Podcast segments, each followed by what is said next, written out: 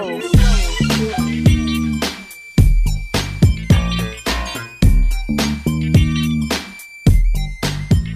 What up, everybody? Welcome to another episode of the Two Smart Dummies podcast. As always, I'm your host, Marcus. And I'm your host, B. Reed. What's going on, man? Nothing, man. You caught me in the middle of taking a drink of water, of you, course. No, we already know you all liquored up. uh, we actually we're gonna we recorded this yesterday, but due to some technical difficulties on uh, according to Beatty, my part, um, we were not able to get the show up. We're so telling all our business. We they don't know we recorded yesterday. It was a great show too, you know. I felt good great. about it. Mm-hmm, like you just mm-hmm, knew mm-hmm. it knew it was going in. So I'm I'm nervous about this show because I thought that one was a good one. You it's gonna hard be hard to repeat. um, I was I was looking around on the Facebook today, and I was like, man, I should really create a Facebook page for the pod. But then I got off Facebook because I don't like Facebook. So um, I'm still working my way up to that. But that's progress, right? No, it's not. You've been saying this since the summertime. Since the lost twenty tapes, you've been saying you're going to make a Facebook page. So I'm not giving Facebook you any more credit. twenty twenty. twenty twenty. Facebook coming twenty twenty. When when when Uncle Donnie's out of office, we'll get Facebook back. Might not be until uh, twenty twenty-four then. Uh, twenty twenty-four, Facebook. We'll see. All right, man, let's talk about the playoffs uh, this past weekend. You had uh, the Eagles and the Saints, and I know that, that hurt you a little bit. It stung um, a little. You know, great game overall. Um, came down to really – a couple plays at the end. Alshon Jeffery had a ball go right through his hands and um, caused a pick turnover by uh, Mister Marshawn Lattimore for the Saints, and here we are. So yesterday you guys called me on a good day. Today is one of my bad days, so I'm going to tell you how I really feel about Alshon Jeffery. That's just unacceptable. I'm tired of these dudes. They get the money, and then once they get the money, they don't play as hard. Like Alshon Jeffery used to be a one-on-one dominant force. Uh, maybe he's just old now, but even before the missed pass, he was upsetting me. You bring in a guy like Alshon Jeffery that's six four, two whatever, to beat man coverage. And he literally let Marshawn Lattimore, is that his name? Mm-hmm. Second-year player? Is that correct? Yep. Literally shut him yes. down. Once Marshawn Lattimore started following him across the field, he had no impact. And even on that little pass, just looks like Lattimore was in his head because he finally got open. He finally got some space. And even that was just for a five-yard pass. And you miss it for the game. And then what upsets me more than anything, every time the season's over, we find out that Mar- that uh, Alshon Jeffery had some injury. Oh, now my rib's been broke for seven weeks, but I've been playing. Oh, my shoulder was separate. Like, come on, man. Now, is that the Mar- is that Alshon's voice?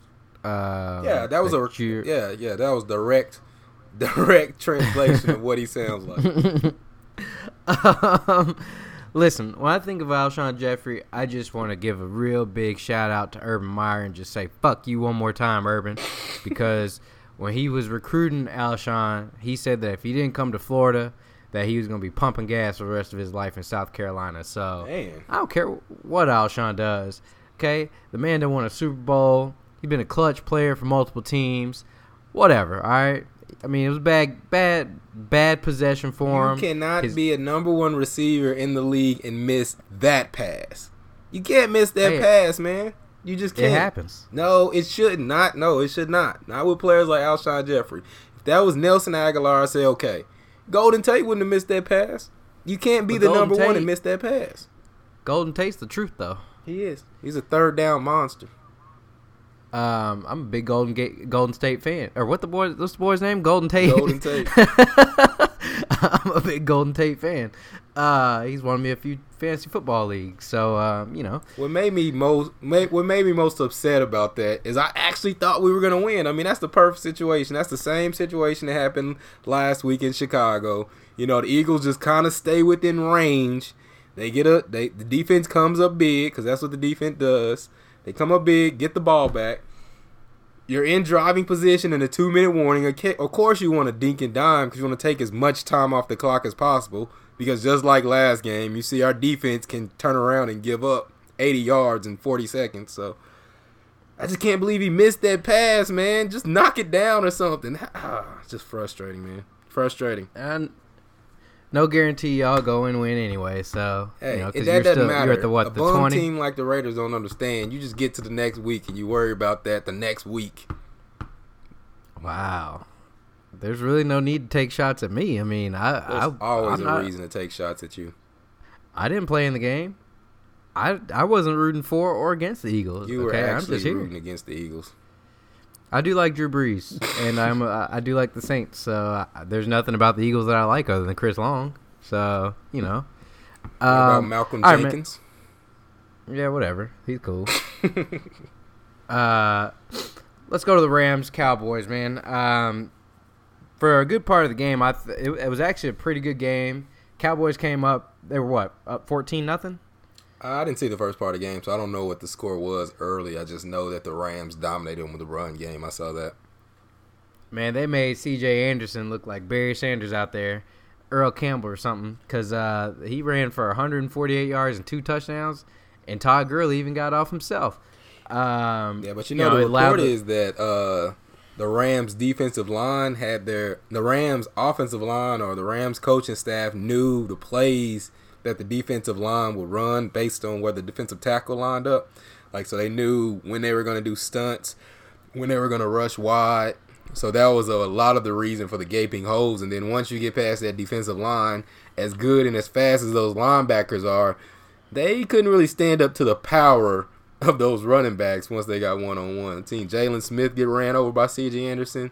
I think Van Esch or whatever his name is got ran over a couple times. So yeah, they had to take they had to take uh, Vander Esch out the game and put Sean Lee back in there because uh, he was getting mopped up pretty good. Um, so you know, there's there's been a lot of talk about the Cowboys defensive coordinator or linebackers coach, whatever the hell he is. He was interviewing for the uh, Miami Dolphins gig, and you know that's they they weren't really prepared for uh, for going into the playoff game. What do you make of that? Well, I mean, based on them saying that they knew the calls, you can only know those calls by tape.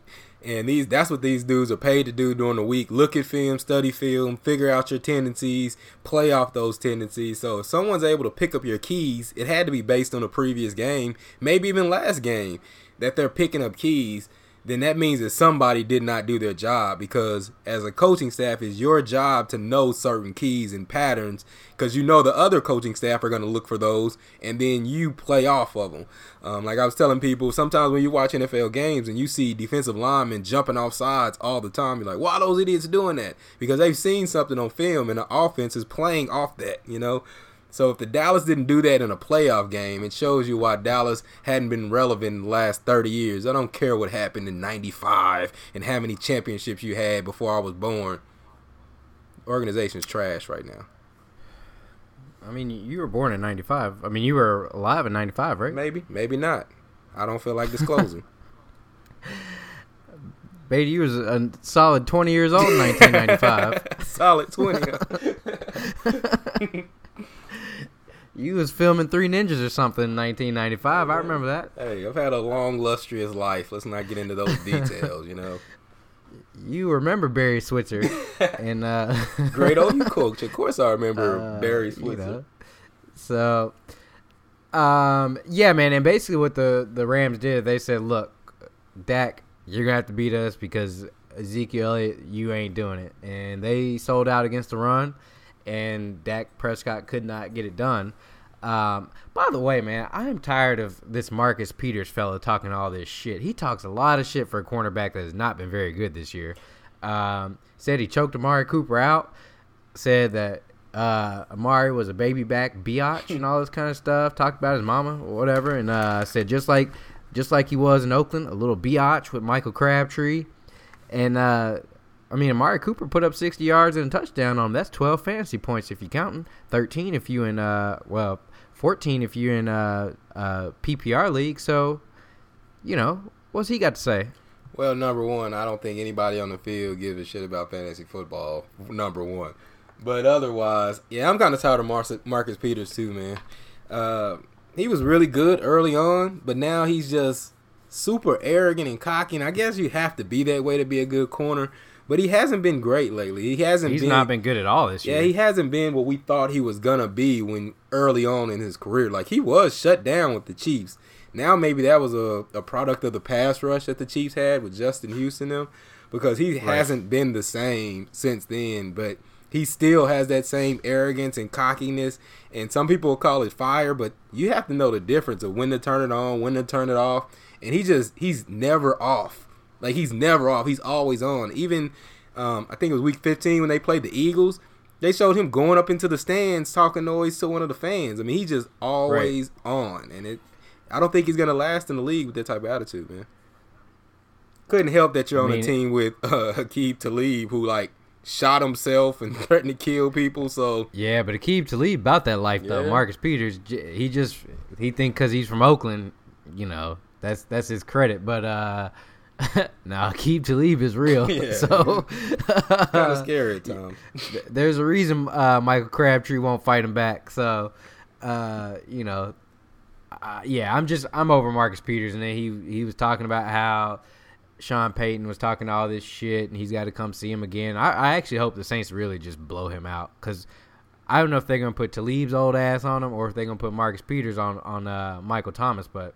Somebody's in for a not-so-fun day. Yeah, and that's – man, I don't know, man. I go back and forth on Michael Thomas, though. I mean, Michael Thomas had an outstanding game against the Eagle, but my problem with Michael Thomas is he disappears too much in games. So it makes me question how he'll do against this Rams secondary, because even though, you know, Peters isn't good all the time, and sometimes he's good. And you got Talib back there. You got, I think they still got Joyner back there. They have a really good secondary back there.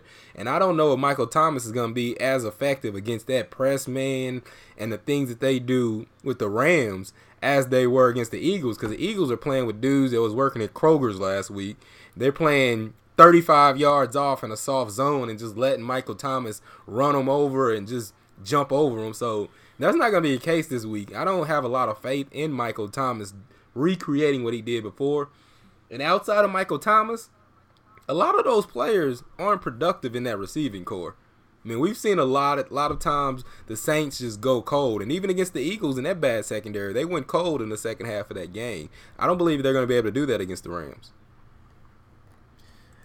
Yeah, um... I think that the Saints need to lean a little bit more heavily on that running game um, because ever since Mark Ingram has come back, you know, they have not been the same team, and it's just, you know, the last the last stretch of the season, it just didn't seem like um, the Saints were the same Saints as the beginning of the season, I, and obviously that doesn't have much to do with Mark Ingram, but Alvin Kamara wasn't as effective. Their offense just didn't seem as dynamic. Um, as they had when they were rolling at the beginning of the season. Yeah, I don't know why they didn't lean more on Alvin Kamara. You know, you get the coach speak of you don't want to wear him down and this, that, and the other, but when a dude is doing what Kamara was doing in the first four weeks of the season, I don't know why he wasn't just the number one. Like, they cut his snaps dramatically. He was putting up one hundred yards on the ground, catching out the backfield. I don't know. I don't see what the need for even having Mark Ingram in there to pound it, protect him, whatever. The new N F L is about these spread offenses. It's just like college. It's go, go, go. These running backs know how to protect themselves and not take clean hits because there's these linebackers are spread all over the field, and players like Kamara are so dangerous that, that you have to play nickel packages anyway. So I, I just don't get what the purpose of using Mark Ingram is. I mean, I know he can pound the ball and he can break, but it slows down the offense. So, I mean. So, to your point, um, the first time around against the Saints-Rams in Week twelve, I mean, Alvin Kamara had a big game. I mean, he had five carries for eighty-seven yards and a touchdown and six receptions for one hundred yards and a touchdown. Um And then Ted Ginn was the second leading, or excuse me, was actually the leading receiver as far as total receptions, is seven for seventy-one. Michael Thomas only got five for fifty-two in, and the rest of the team did virtually nothing. So, um, our receiving core me. isn't great. I mean, it's really much, it's not. pretty much Alvin Kamara opens it up for everyone else. Yeah. Um, so I'm, I am curious to see uh, how this game turns out. I, I, You know, maybe you're right about Michael Thomas, um, but I, I do think that I think that these guys are gonna. I think it's gonna be a good game, but I'm not sold on that um, on that Rams defense, and I'm not sold on that Rams quarterback.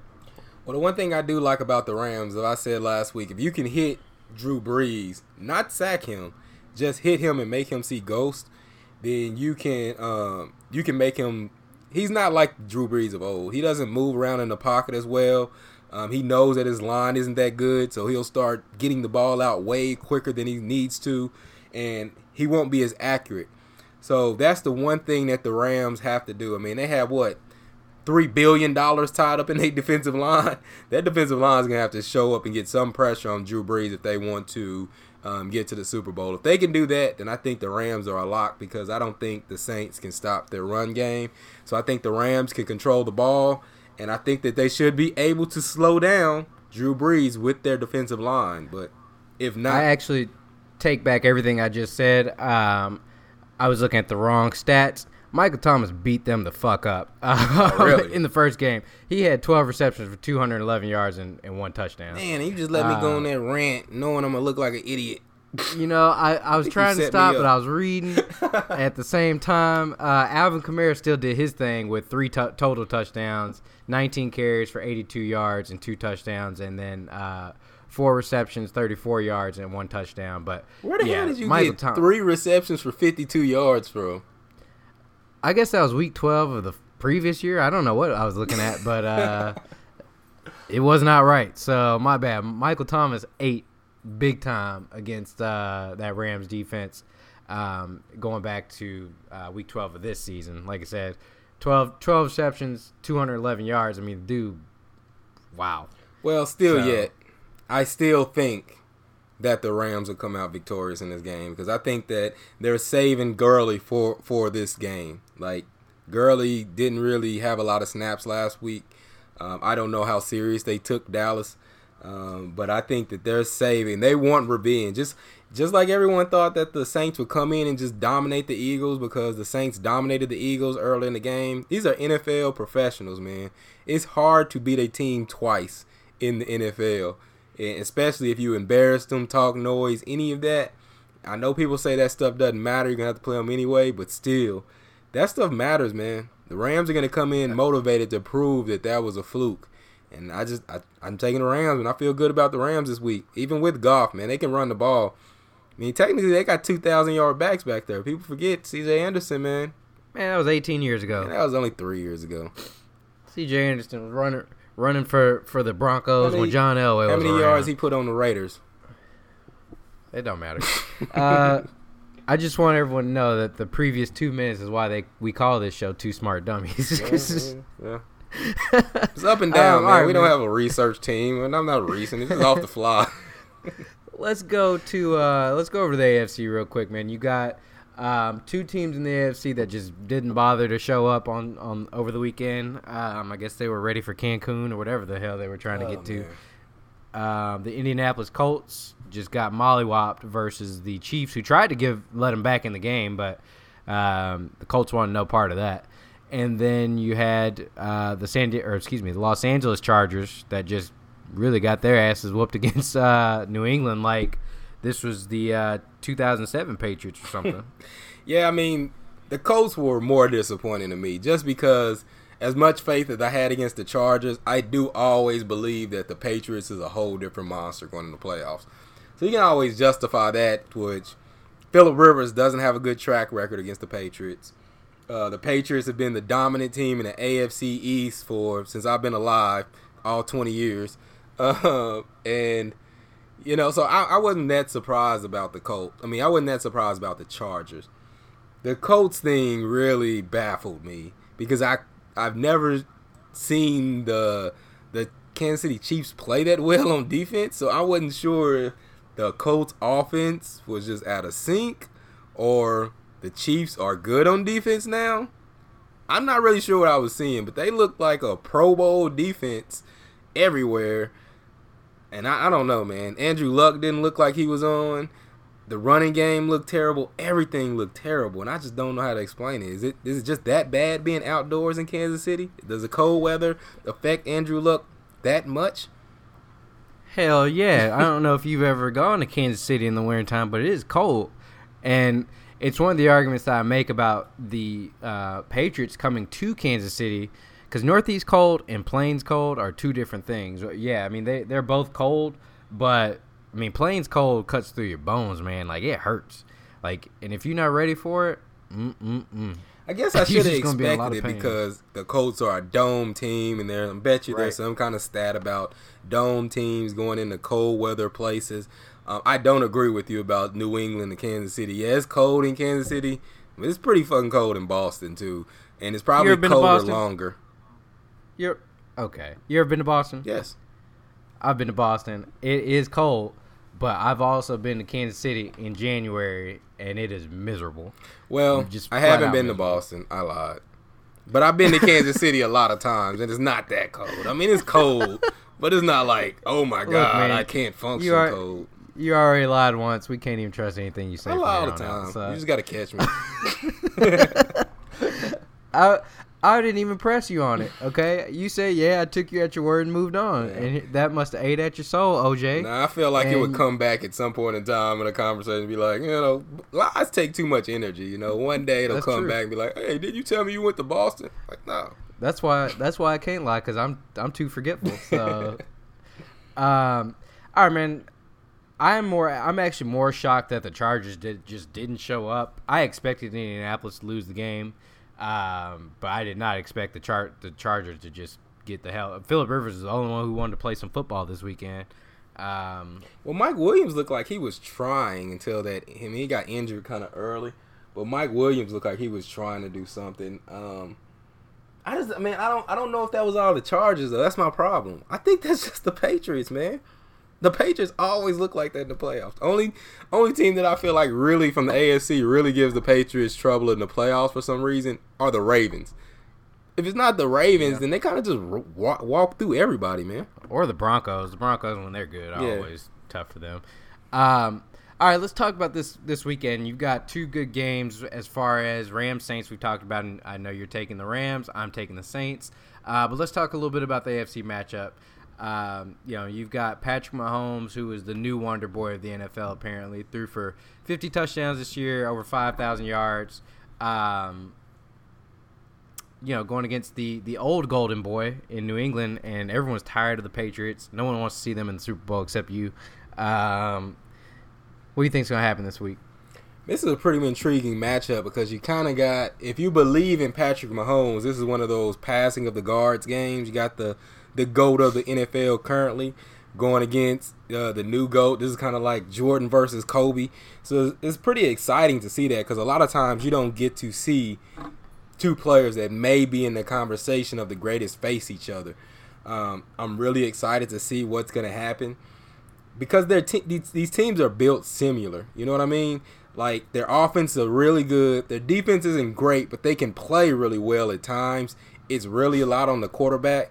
I would say that Patrick Mahomes probably has more weapons, but with that, Tom Brady has more seasoned weapons. So Chris Hogan, Edelman, whoever bum he pulls off the bench that may go for one hundred ten yards. So, I mean, it's just hard for me to go against the Patriots. I mean, you got Bill Belichick against Andy Reid. You got Patrick Mahomes against the greatest quarterback of all time. I'm, I'm happy, I got to go to Patriots, man. Yeah. Uh, I've seen Andy Reid use all his timeouts in the first quarter. Not three. I mean, like, all six. I don't even know how he did it. He was in the negative by the third quarter. So, I just don't trust that dude's. I just don't trust Andy Reid in crunch time situations. Yeah, but he's never had a quarterback like Patrick Mahomes. Donovan I, McNabb. I don't know. Man, Donovan McNabb wasn't no damn Patrick Mahomes. Bro, Donovan McNabb, when he first came in the league, he led him to four straight N F C Championship games. I know who he was. The dude was good, but damn, I've never I've never seen anything like Patrick Mahomes. Man, when Donovan McNabb was out there, you never seen anything like Donovan McNabb when Donovan McNabb came in the league. That shit. Yes, I did. No, His name was did. Warren Moon. Okay. Yes, I yeah. did. But Warren Moon didn't Warren Moon didn't move as well as um, Donovan McNabb. He threw better and similar, but he didn't move as well as Donovan McNabb. Steve McNair did, but Don, Warren Moon didn't move like Donovan McNabb. Not not early yeah, Donovan nobody, McNabb. Nobody was calling Donovan McNabb the next great anything other than the next great colored fella, except for oh Rush Limbaugh's hating ass. But so if they if they had, said that Donovan McNabb was the next great Warren Moon, that's a pretty great comparison. It is, but then I I would still take Steve McNair over Donovan McNabb. I don't care what you say. Man, I'm not going to argue that. Steve McNair is like one of my favorite players of all time. That's not a fair argument. He anyway. he played in spite of Jeff Fisher. Anybody that plays and are is great in spite of Jeff Fisher is should be like a Hall of Fame great all time. We seen what that dude's done without Steve McNair. Now, now you got to wonder how good Steve McNair could have been. I'm saying. Without Jeff Fisher. Without Jeff Fisher, that dude could have been the greatest quarterback of all time. He was winning in spite of Jeff Fisher. He gave that dude a twenty-year career. Yeah. Um, let me ask you this. We talked a little bit about it.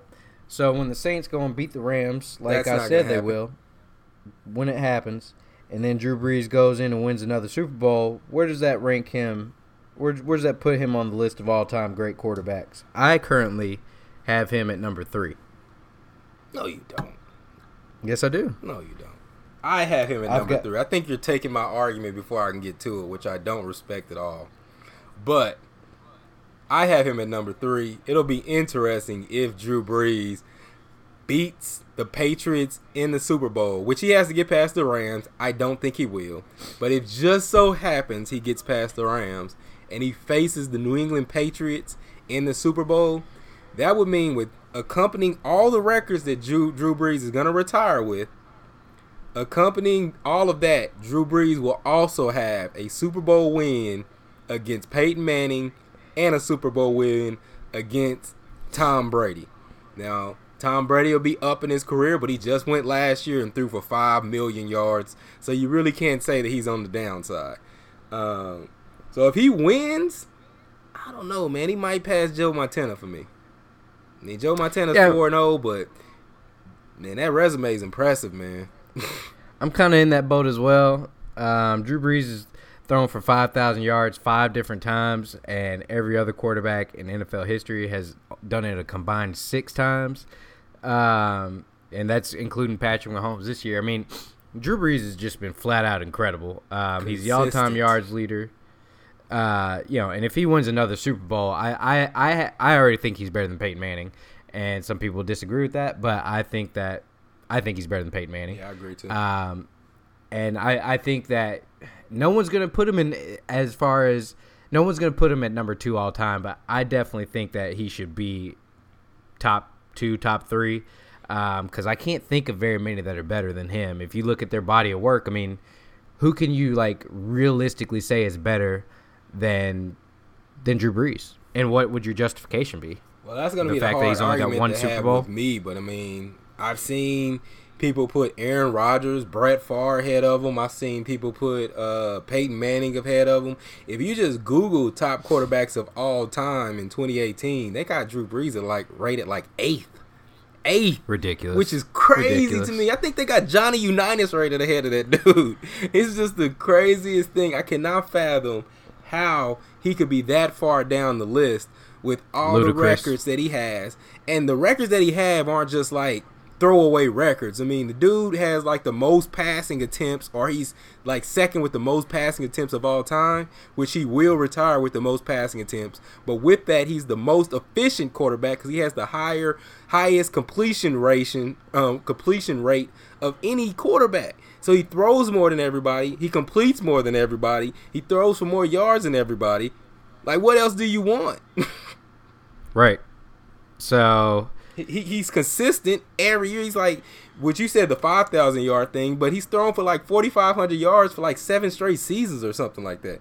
Only thing that's holding him back is Super Bowls. And if you beat Peyton Manning and you beat Tom Brady in a duel head to head for Super Bowls, I'm not going to put him past Tom Brady. I'm not going to do that. I'm not crazy.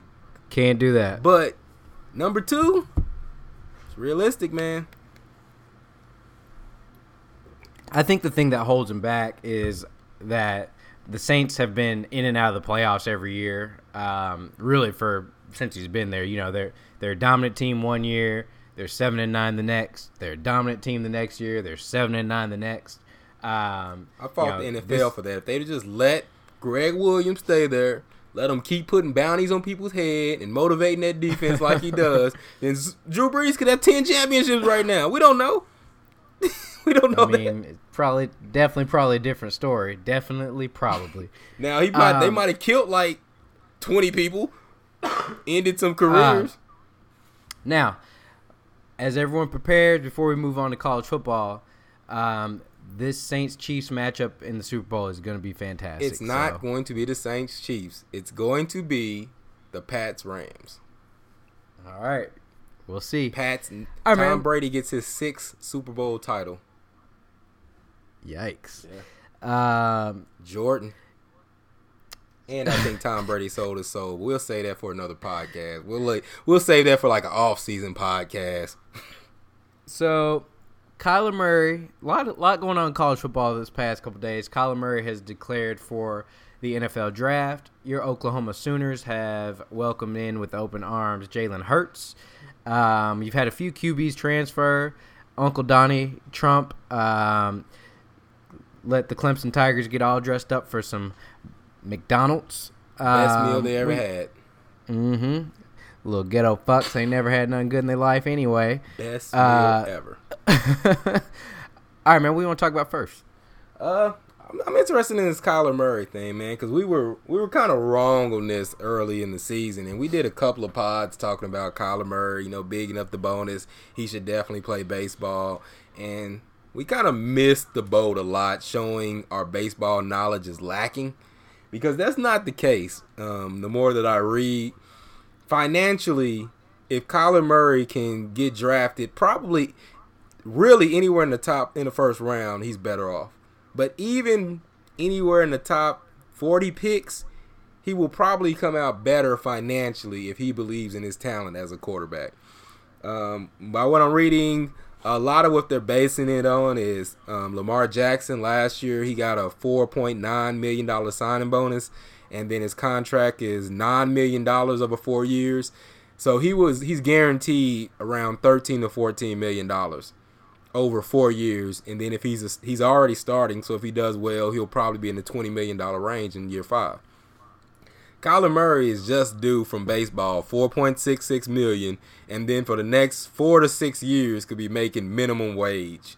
So you get a lot up front, and then you have to work for all the money. So when you see these baseball players getting three hundred million dollars, they've earned that money because for six years they probably played for minimum wage. I did not know that. So this baseball, football thing is intriguing to me with Kyler Murray. Well, I mean, yeah, six years, but that I mean, if you're an exceptional player, that's not always the case. I mean, but it's like at least three years to arbitration. That's what I read. You have to go up to the minors. You have to get a big league contract, which could take three to four years. Then when you get there, you can you have to be through arbitration for like three years. If you're great, you can get arbitration in three years. If not, it could take you six years to be a free agent. Like, is that not correct? Yeah.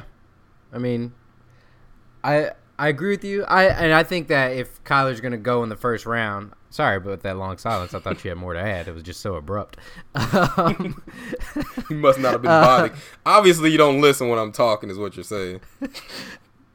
I'll be honest. I don't know what the hell you were talking about. You started talking about arbitration. I'm thinking about court. Uh, you know, whatever. Okay? Kyler Murray's he's got, all I know is he's got the chance to be the first player ever to be drafted in the first round. That's all I wanted to say of the N F L and Major League Baseball draft. So um, I still think that he's got a hard road either way. If I think he'll get drafted in the first round. But, man, I have a hard time believing a five eight quarterback is going to be good in, in the N F L. He does have a rocket arm, and I'm not denying his talent. But Bro, this know. is deja vu. We had this exact conversation about Baker Mayfield last year. It took all the way until like week four of the end. Now, he didn't even start in week four. It's like, what, week five or six for you to finally come to my side about Baker Mayfield?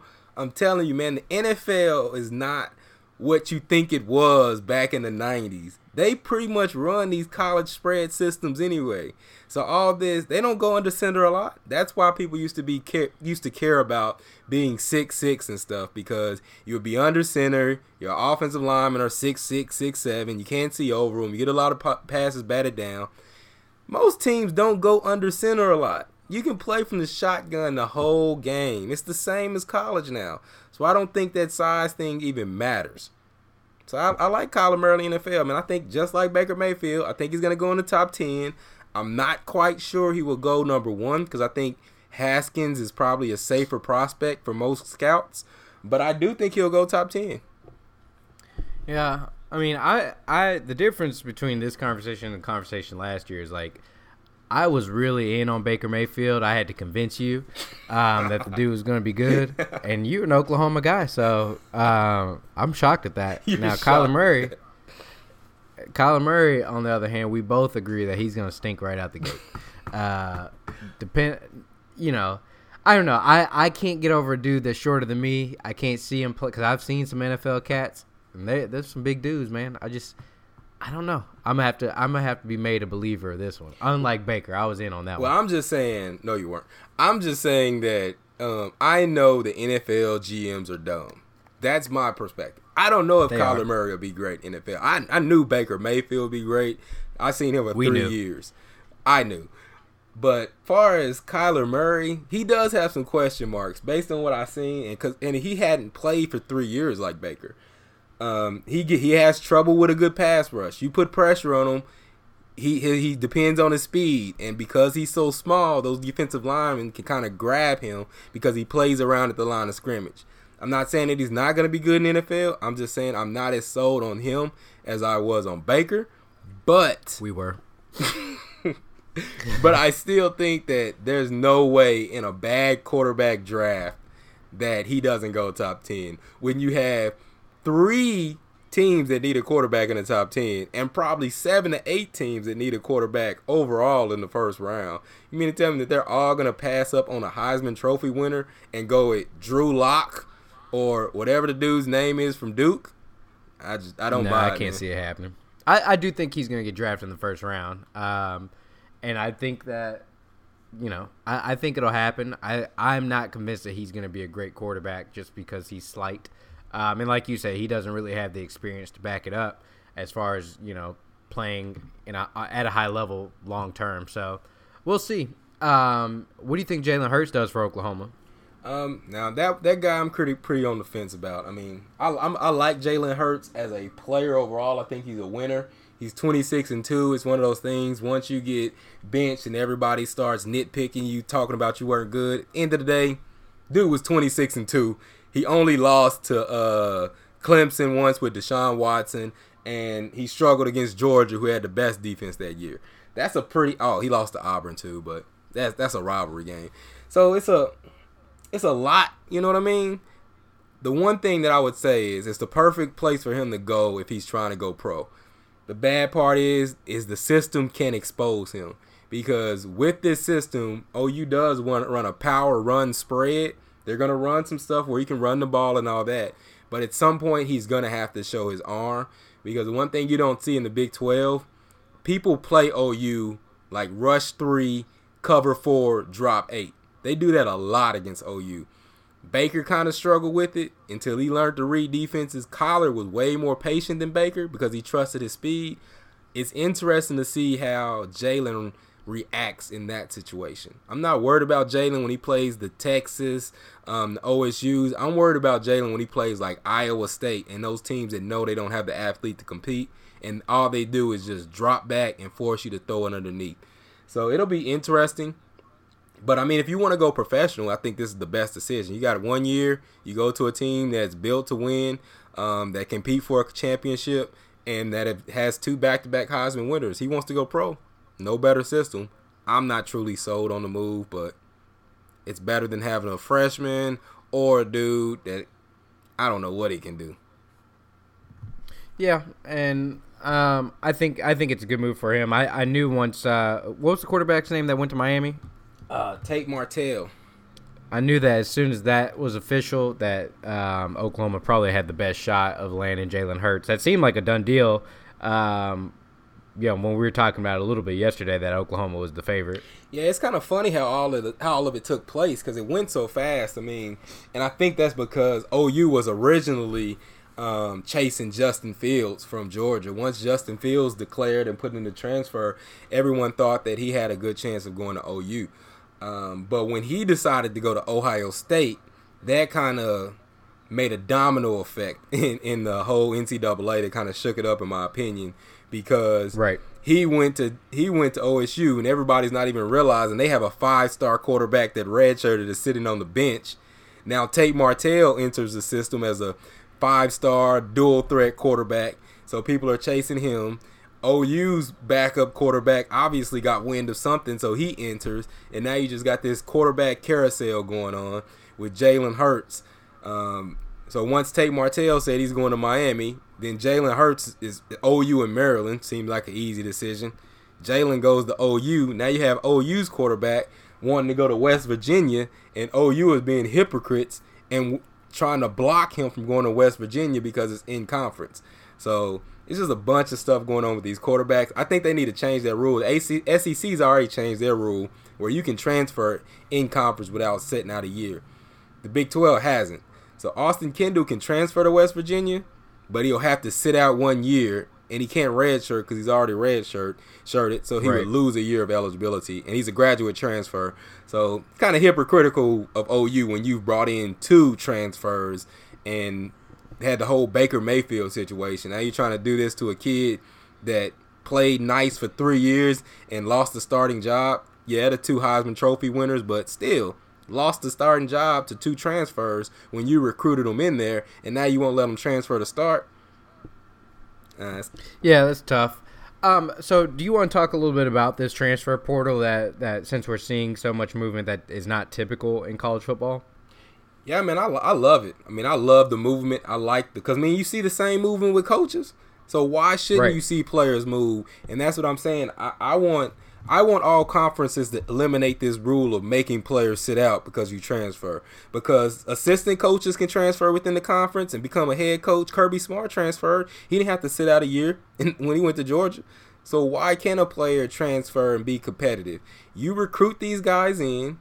You tell them that they're going to start or whatever, and then you proceed to chase transfer quarterbacks and people that you perceive to be better and then halt their career. Even when a dude like Austin Kendall sits for three years, you're still trying to keep him from playing. He graduated before he played three years. You know, that's four right. years. You know, that's crazy. So, yeah, I think they need to change all the rules and really open it up for freedom to ro- freedom of movement. Yeah, I agree with you, um, especially, you know, I, I think that as we talked about, coaches move all the time and they're not held accountable.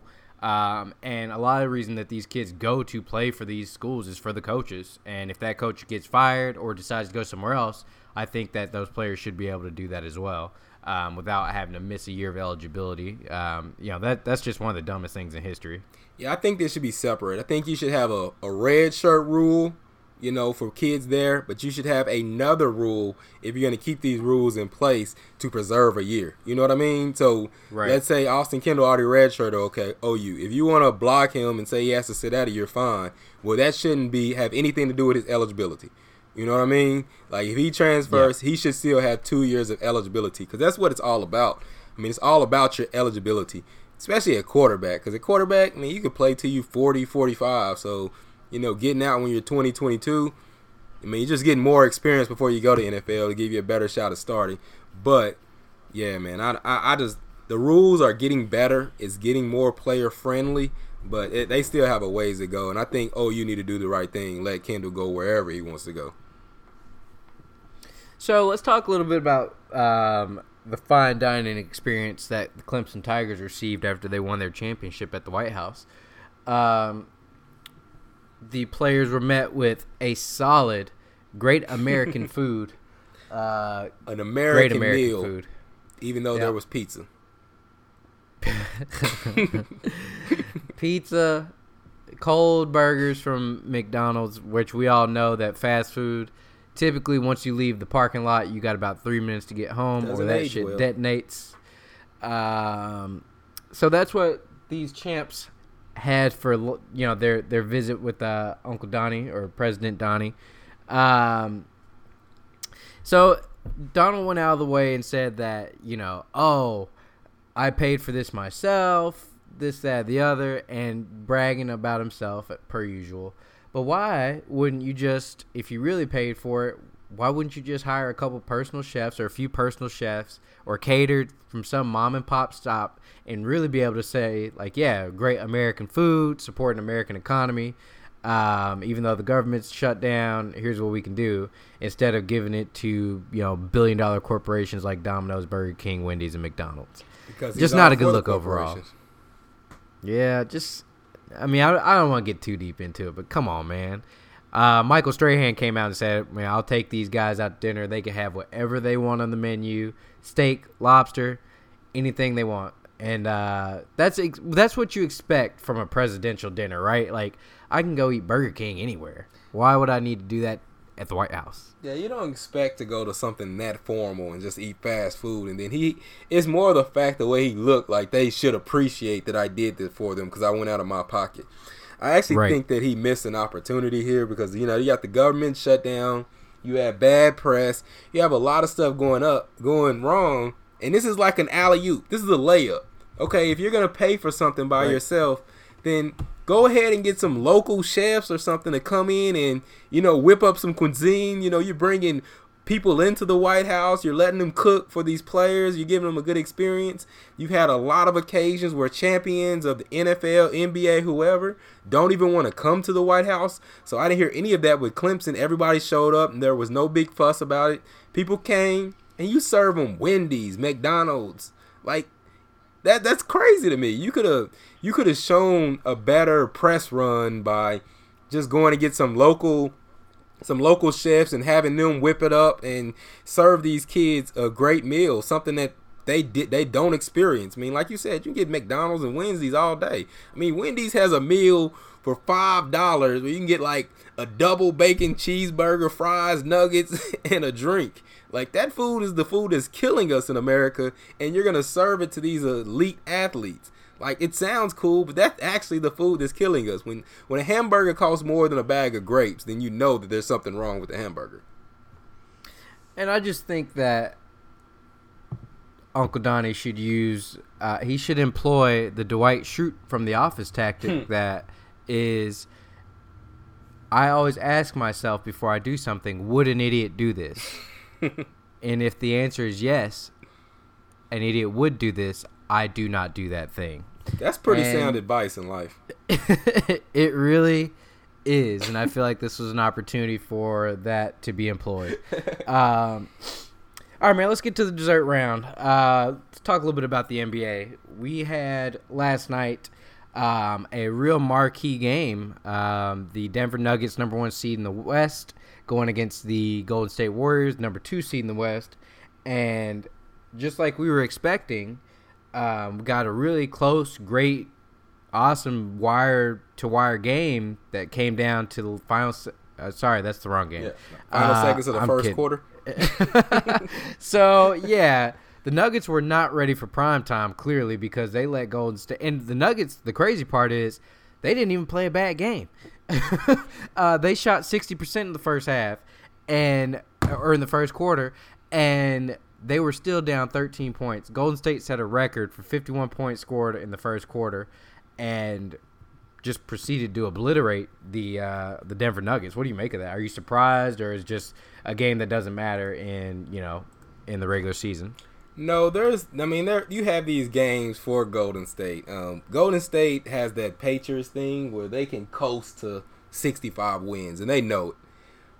But when you make the mistake of making yourself a threat and talking about it, they have a tendency to prove a point during the season and play serious. And that's what I saw last night. Denver had made themselves a threat. They've been the number one seed for the past two weeks. Everyone's, you know, talking about how good Denver is. Can they test?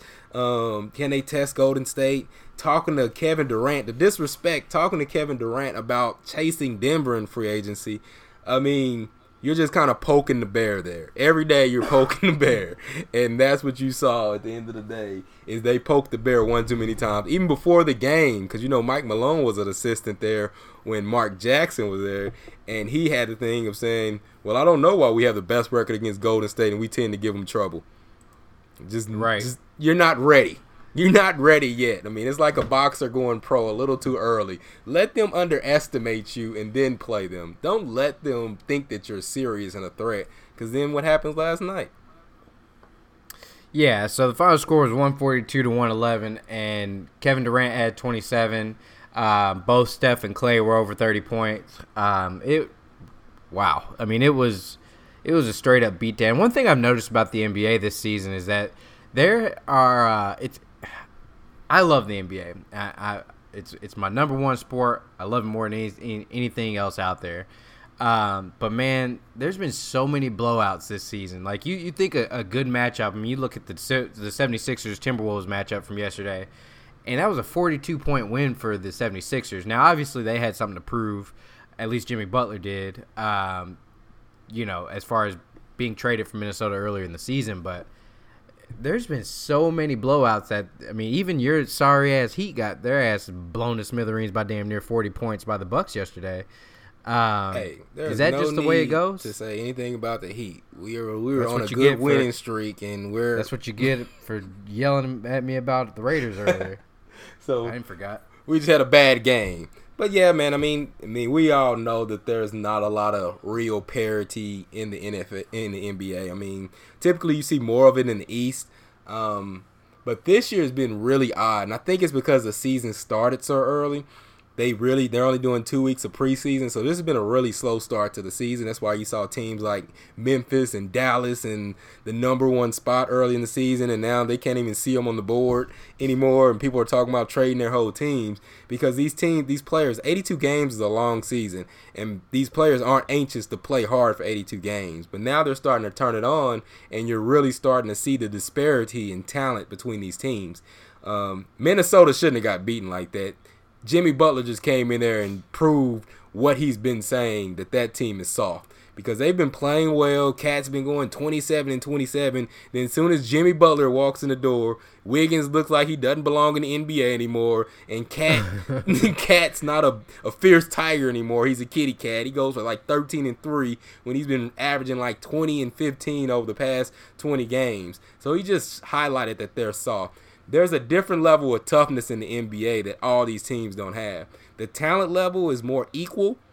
I would argue, like, you have a lot more talent in the N B A, but the toughness is not there. It's, the toughness is not there like the nineties. In the nineties, when you would play a bum team, you know you were getting a good game. You know you were getting a tough game. You know you had some tough, mentally strong players that you were playing against. And I don't believe it's like that in the N B A. That's why I think you see so many blowouts. Yeah, um, because I was fully expecting to, you know, flip over from the Razorback game right into the Golden State Warriors game, and I got two blowouts. I got the Arkansas Razorbacks got blown to smithereens by Tennessee. Normal. And then I got, you know, Golden State that just really beat the hell out of Denver. So now, I do um, think Denver will be better because I think Denver's a legit team. Um, they're getting healthy. They just went up against the buzzsaw, and they thought it was a regular, regular season game. They thought it was a regular season game, and it wasn't. Um, they they weren't prepared to match the intensity of what Golden State's shown. I think next time they'll be better prepared to match that because Denver's for real. So we talked a little bit about um, parity in the East. Um, I don't think we need to touch on the West too much, uh, although I do want to talk a little bit about the, the my Memphis Grizzlies and where do they go from here. Um, but let's talk a little bit about the you know the expectations going into the season were that Philadelphia and Boston would be the cream of the crop in the East. Um, instead, we've got the uh, Milwaukee Bucks and the Toronto Raptors that sit atop the East. And the Celtics are, I think, the fifth seed or the fourth seed and the fifth seed, right? Uh, I'm not looking right now, but I believe Celtics are fifth seed. Miami is sixth seed. seed. Yeah, and then you've got the Sixers who are the fourth seed. Um Neither one of these teams have played up to expectations this season, and uh, I'm kind of shocked. Particularly, I mean, Jimmy Butler's the cancer that he is, so they're, I'm, they're getting what they paid for over in Philly. But I'm really surprised that Boston has played this bad. I expected that, that there would be some uh, growing pains because they were integrating uh, you know, two guys that missed a lot of the year due to injury last year, and Gordon Hayward and Kyrie Irving back into the lineup. And now here we are. And this team looks functional sometimes and completely dysfunctional at others. Yeah, I mean, I'm more surprised about the Sixers than the Celtics, but we because we've seen this from the Celtics. Now, last year was a lot because of injuries, but I think Celtics proved last year and they built up enough credibility where you know if they get into the playoffs, they're going to be a tough out. They are suffering from some chemistry issues with Kyrie coming back, Jalen adjusting to new roles, blah, blah, blah. But I think we're all pretty confident in the playoffs. You can't discount Boston. Boston's a whole different animal, just like the Patriots in the playoffs. Not too concerned about them. Sixers, I really expected them to take the next step. Like, I thought this was a year that the Sixers would, you know, be the number one seed throughout the year, dominate, and go into the playoffs looking to knock down Boston. But we hadn't seen that. We've seen Jimmy Butler bring in some new chemistry issues. We've seen Ben um, Ben Simmons, as good as he is and the stats that he put up, he's still exposed at the end of games because he can't hit a jump shot. As deep and as good as that team is, it just feels like they're missing something. So you see teams like Milwaukee. Giannis has taken that next level. He's just dominating every game, and they're just as deep. They don't have the fancy names as Philadelphia, but Milwaukee is just as deep. And Toronto is too.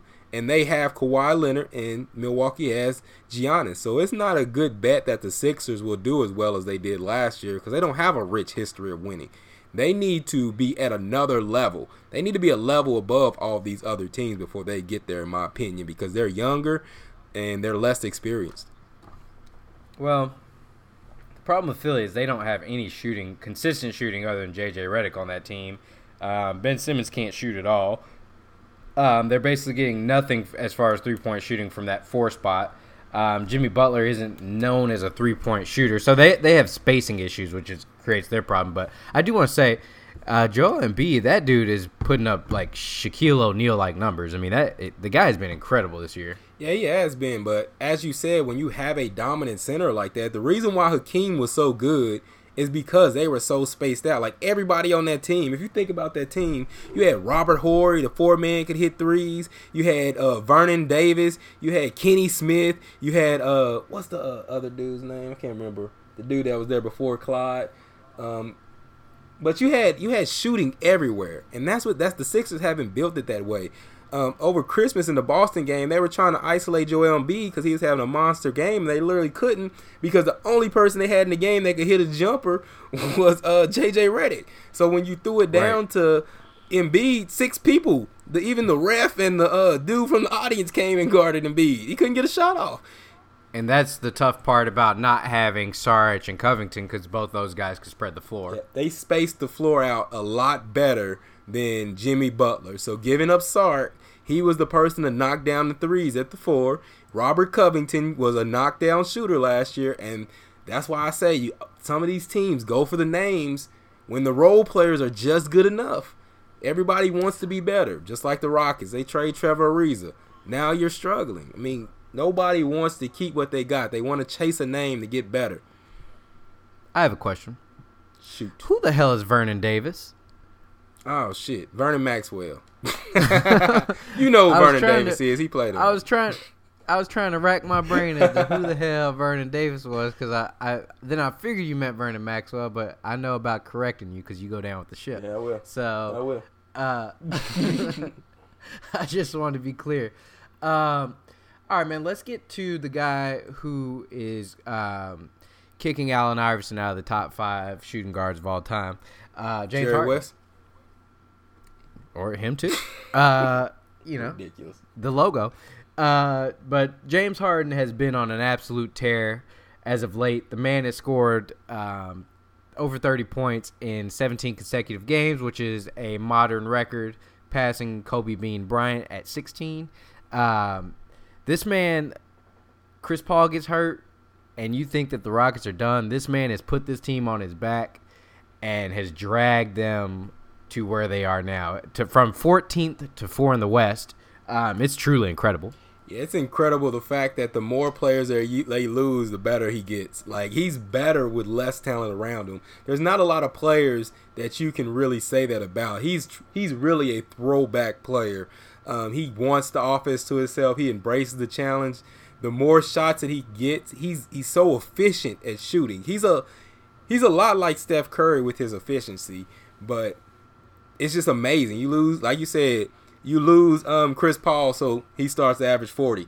Okay, now you lose Clint Capella. Clint Capella. So now the dude drops fifty-six and nine. You know what I mean? It's it's, it's amazing what this do- dude does, man. He he's definitely now in the top five of shooting guards. But that doesn't knock out Allen Iverson. Allen Iverson is still there because there's no way a dude that lost nine times when T V wasn't even in color and on tape delay is better than Allen Iverson. Not going. Shit. He's a logo for a reason. He's so, a logo because he's a dynasty maker, not because uh, he lost he's a di- twenty-seven, okay. play, twenty-seven so times been, to the Lakers. He's been the logo for forty years, but when he was creating dynasties in the seventies, that's what you're telling me? Yeah, you know, they knew it, they knew it was coming. You know people up. Come back from the future.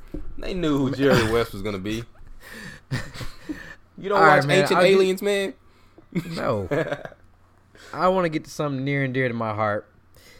Um, before we get out of here, I think it's time to break up the Memphis Grizzlies duo of Mark Gasol and Mike Conley. Um, one of, I think, five players in the N B A, two of five players in the N B A who've played for one team for, um, you know, ten years or more, for their entire career, basically. Um, and I think it's time. I think that, you know, A, we have a terrible G M. Chris Wallace should be fired immediately. Uh, a terrible coach, J B Bickerstaff, should be fired immediately. It's his first year, uh, isn't it? Second year, should be fired immediately. Not a full year. Didn't uh um what's the name start out there? Should coaching? Be fired immediately. Immediately. Okay. I watched this man. I watched him in Houston. I've seen enough. He's bad, and I'm all about us brothers. You know. Taking as long as we can, but J B, you got to go, brother. You got to go. So you don't like the way he's developing Jaren, is what you're saying? That's where this not at all, coming from. Not at all. But I actually do think that. So the Memphis is in Memphis is in a, ch- in a tough situation because they um, have to finish in, in the bottom of eight this year to keep their pick. Uh, that goes to the Celtics. Um, if it's it's top six protected next year. Um, and then it's conveyed in twenty twenty-one regardless. So Memphis is in that spot where they either let Boston have the pick this year um, in a loaded draft and then just build for the future for the next two years or um, kind of bottom out right now, go for the top eight, top six, and then let them have the pick regardless in twenty twenty-one. Um, what would you do? Well, I definitely let them have the pick this year. I mean, this is supposed to be one of the better drafts. You got a loaded amount of talent coming in that top ten. Um, I hear a lot of people saying is you really can't miss if you draft someone in the top ten and you could potentially get a superstar. And that's what Memphis needs. I would, I think last year was the time to get rid of Marc Gasol. They didn't. They could have had more I draft agree. picks in last year's draft, which was pretty loaded in the top ten also, and this year's draft. So you have to do you have to do it now, man. You have to get rid of Marc Gasol. Let him go to a contender like they did with Paul Gasol. Do the right thing, get some prospects, and prepare for the future. It's an easy call. Yeah, and, and it's tough because, you know, Memphis is not a place where, where free agents come, so I understand that they want to do but right by Mark, but it's clearly an untenable situation. He's not happy. Uh, we're not happy, and I would like to see him somewhere else um, competing for a championship possibly.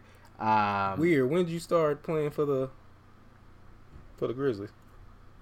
Oh, so so every time I let you you you slide with the whole weed thing with Oklahoma, uh, North Carolina, you, Miami. You do know you called me about out about that in the episode that didn't uh, get aired. Whoever else you play for, uh, okay, the African national team, whatever it is, African national team, um, Zimbabwe, Zimbabwe, the bobsled team. So, you know, I wasn't going to say anything, but since here you are, um, I'm I'm in agreement with you. I think it's time for Memphis to blow it up. Grit and grind era is dead. As much as I hate to see it go, I'm ready to see it go. I'm just so, sick of Memphis. Can they just move the team?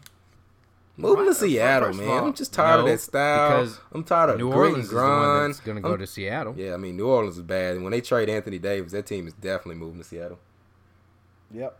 So Memphis is actually a passionate city, dude. We love the Grizzlies. We love our Grizzlies there. Um, but it's just tough, man, because we've been in the situation now for a few years. We we were, you know, one of the contenders in the Western Conference for a while and, and for seven straight years. And, you know, everything comes to an end, I suppose. So not truly a contender. Y'all, y'all made it fun to watch, but nobody ever thought you were actually going to win. I mean, let's get realistic here. I mean, I was at Game Seven when we when we upset the Spurs, them weak ass Spurs. Okay, um, how'd that turn out for you? I don't remember. It don't matter. Don't uh, All right, man, that's all I got. Anything you want to add before we get out of here? Nope, I'm done. That's it. That's all. Check us out on the Instagram at whatever it is, baby. Two Smart Dummies. Number two, Smart Dummies.